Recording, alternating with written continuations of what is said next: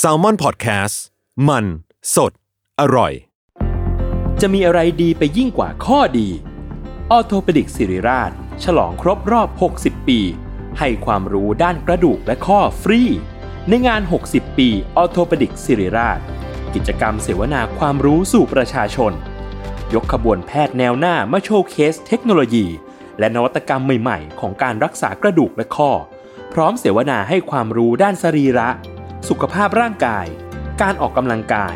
และกายภาพบำบัดเบื้องต้น แถมด้วยเวิร์กช็อป คอนเสิร์ตจากศิลปินนักแสดง และของรางวัลอีกเพียบ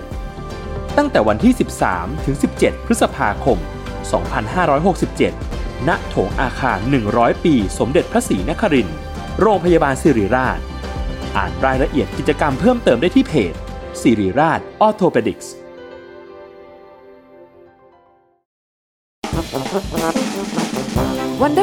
Wonderful อัศจรรย์ความโง่ เพราะคำถามโง่ๆมีคำตอบน่าอัศจรรย์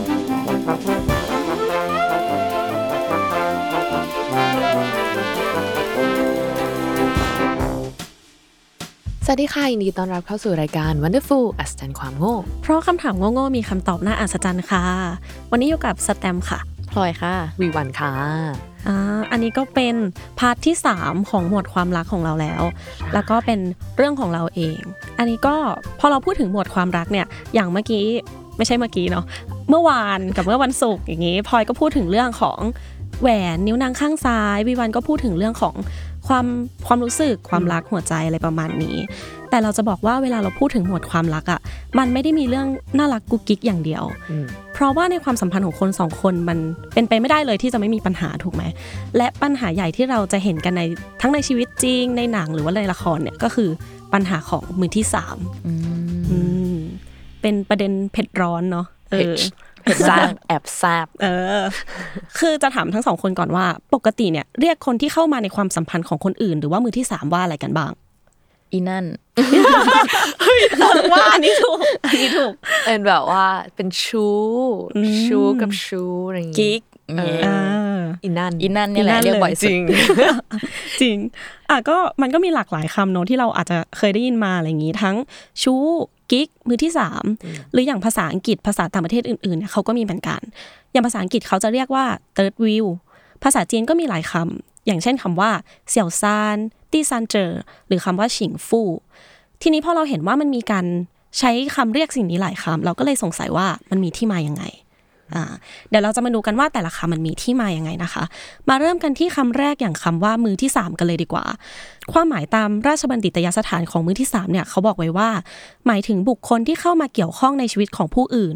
ยุแย่ให้เกิดความแตกแยกหรือบ่อนทำลาย อ่าก็คือดูอะรุนแรงนิดเขานึงเขียนไว้แบบนี้เลยเหรอใช่เขาเขียนไว้แบบนี้จริง ๆ เราไม่ได้เขาน่าจะใส่แค้นแซบเวอร์เราไม่ได้ใส่อารมณ์ส่วนตัวเข้าไปนะเขากดอะไรก็ไม่รู้อะโอเคเหมือนเจอมากับตัวอะส่วนสาเหตุที่ว่าทำไมมันถึงต้องเป็นมือและทำไมมันถึงต้องเป็นเลขสามเนี่ยก็เพราะว่าปกติแล้วในความสัมพันธ์เนี่ยมันจะมีแค่คนสองคนพอมันมีใครเพิ่มเข้ามาคนนั้นก็จะกลายเป็นบุคคลที่สามแล้วเราก็จะสังเกตว่ามือของเรามันมีแค่สองมือถูกไหมพอมันมีเข้ามาอีกมือหนึ่งเนี่ยมันก็เลยกลายเป็นส่วนเกิน หรือว่าส่วนที่ไม่มีประโยชน์นั่นเอง เหมือนกับคำว่า third wheel ในภาษาอังกฤษ หรือคำว่าเสี่ยวซานกับตี้ซานเจอในภาษาจีนอาซานแปลว่า3เนาะเขาก็ใช้เลข3เหมือนกันกับเรา แต่คำว่า third wheel เนี่ยจะบอกว่ามันมี 2 ความหมาย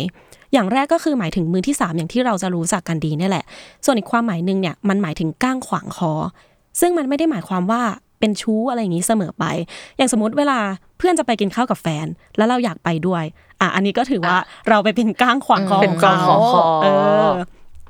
ซึ่งในกรณีนี้เนี่ยก็สามารถใช้คำว่า third wheel ได้เหมือนกัน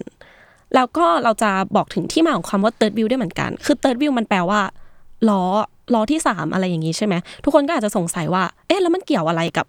การเป็นชู้การเป็นมือที่สามอะไรอย่างนี้ คือคำว่า third wheel เนี่ยมันมีที่มาจากการแปลงคำว่า fifth ที่แปลว่าห้าเนาะคือมันมาจากคำว่า fifth wheel on the wagon ที่แปลว่าล้อที่ 5 ของเกวียน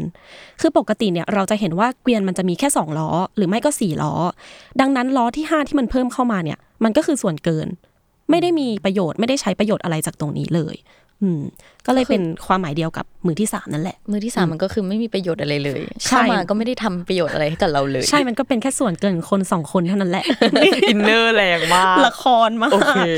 อะมาต่อที่คำต่อไปดีกว่าเนาะก็คือคำว่าชู้อย่างที่วิวันบอก คือสำหรับเรานะ ส่วนตัวเรารู้สึกว่าคำเนี้ยมันเป็นคำที่ค่อนข้างรุนแรงนิดนึง คือแบบสมมติเวลาเราพูดว่าชายชู้เนี่ยคนเนี้ยคบชู้เออมันจะดูค่อนข้างรุนแรงใช่ไหมดูเป็นแบบละครไทย ใช่ไอ ชู้นั่นแหละหรออย่างเงี้ยแต่จะบอกว่าจริง ๆ แล้วในสมัยก่อนเนี่ยเขาไม่ได้ใช้คำว่าชู้แล้วหมายถึงมือที่สามอันนี้เราได้ข้อมูลมาจาก Facebook คำไทย เขาบอกว่าสมัยก่อนคำว่าชู้เนี่ยใช้เรียกแทนคนรัก หรือบุคคลอันเป็นที่รักนั่นเอง แต่ปัจจุบันเนี่ยเขาเอาคำว่าชู้ มาใช้เป็นความหมายเชิงลบไปเลย อย่างราชบัณฑิตยสถานเขาก็ได้ให้ความหมายไว้ว่า การล่วงประเวณี อันนี้ก็เป็นเรื่องราวของคำว่าชูเนาะซึ่งมันก็มีเท่านี้แหละ แต่ว่าอยากเอามาฝากให้ทุกคนได้รู้กันว่า เออมันไม่ได้มีความหมายในเชิงลบอย่างเดียวนะ เราก็สามารถเอาไปใช้ในความหมายเชิงบวกได้เหมือนกัน ทีนี้มาต่อกันที่คำสุดท้ายดีกว่า ก็คือคำว่ากิ๊กอ่าอย่างที่พลอยบอก เราจะบอกว่าคำว่ากิ๊กเนี่ยที่เราเรียกใช้แทนมือที่สามกัน มันไม่ได้มีความหมายอยู่ในราชบัณฑิตยสถานนะ คือเราลองไป search มาคำว่ากิ๊กเนี่ย มันหมายถึงเสียงของแข็งกระทบกัน แบบกิ๊กกิ๊กเออ แบบกิ๊กกิ๊กอย่างเงี้ย แต่ว่าเว็บไซต์มติชนวิกฤตเขาบอกไว้ว่าคำว่ากิ๊กเนี่ยมันน่าจะมีที่มาจาก 3 อย่างนี้ ไปฟังกันเลยก็คือ อย่างแรกเนี่ยมาจากคำว่ากุ๊กกิ๊กในภาษาไทยของเรา เหมือนเวลาเราจะแซวเพื่อนอย่างเงี้ยเราก็แบบเฮ้ยกุ๊กกิ๊กอะไรกันสองคนอะเฮ้ยแกกิ๊กกันหรือเปล่าแบบนี้เอ้ยอืมส่วนอย่างที่สองมาจากคำว่าคลิกในภาษาอังกฤษ อันนี้ก็เป็นคำแสลงเนาะคือมันหมายถึงว่า การเข้ากันได้ของคนสองคน เหมือนเวลาเราจะบอก เพื่อนอะมาเมาส์เมาส์กับเพื่อนว่าเอ้ยไปคุยกับคนนี้มา เรารู้สึกว่ารู้สึกคนเนี้ยคลิกเออคนเนี้ยเขาคลิกนะอย่างนี้ และอย่างที่สามก็คือคำว่ากิ๊กอันนี้ก็เป็นแสลงภาษาอังกฤษเหมือนกันเขียนแบบ G I G มันมีความหมายว่ากิจกรรมระยะสั้น มันก็อาจเปรียบเทียบได้กับคนที่เขามีมือที่สามเนาะที่บางทีเขาอาจจะไปทำกิจกรรมนู่นนี่ด้วยกันแบบชั่วคราวอืมประมาณนี้ อันนี้ก็เป็นการสันนิษฐานถึงที่มาของคำว่ากิ๊กจากเว็บไซต์มติชนวีคลี่นะคะ อยากถามทั้งสองคนว่า คิดว่าอันไหนมันดูเป็นไปได้มากที่สุด ที่แบบเขาเอาคำว่ากิ๊กมาใช้ จากสามอันที่เราพูดไป รู้สึกว่าดูกุ๊กกิ๊กอะไรอย่างงี้ดีกว่าเออคิดเหมือนกันเห็นด้วยเห็นด้วยเออเออรู้สึกว่าคำว่ากุ๊กกิ๊กมันดูแบบ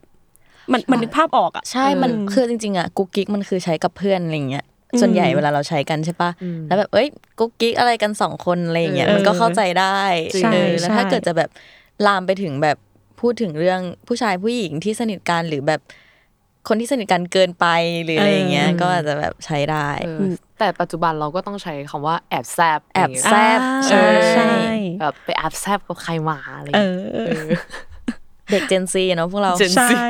เออจริงๆมันก็แบบมีอีกหลายคำมาก ๆเลยเนาะที่เออเขาอาจจะใช้กันอะไรอย่างนี้ แต่ว่าเราก็เอามาฝากประมาณนี้เนาะทั้ง 3คำที่เราเอออาจจะได้ยินกันบ่อย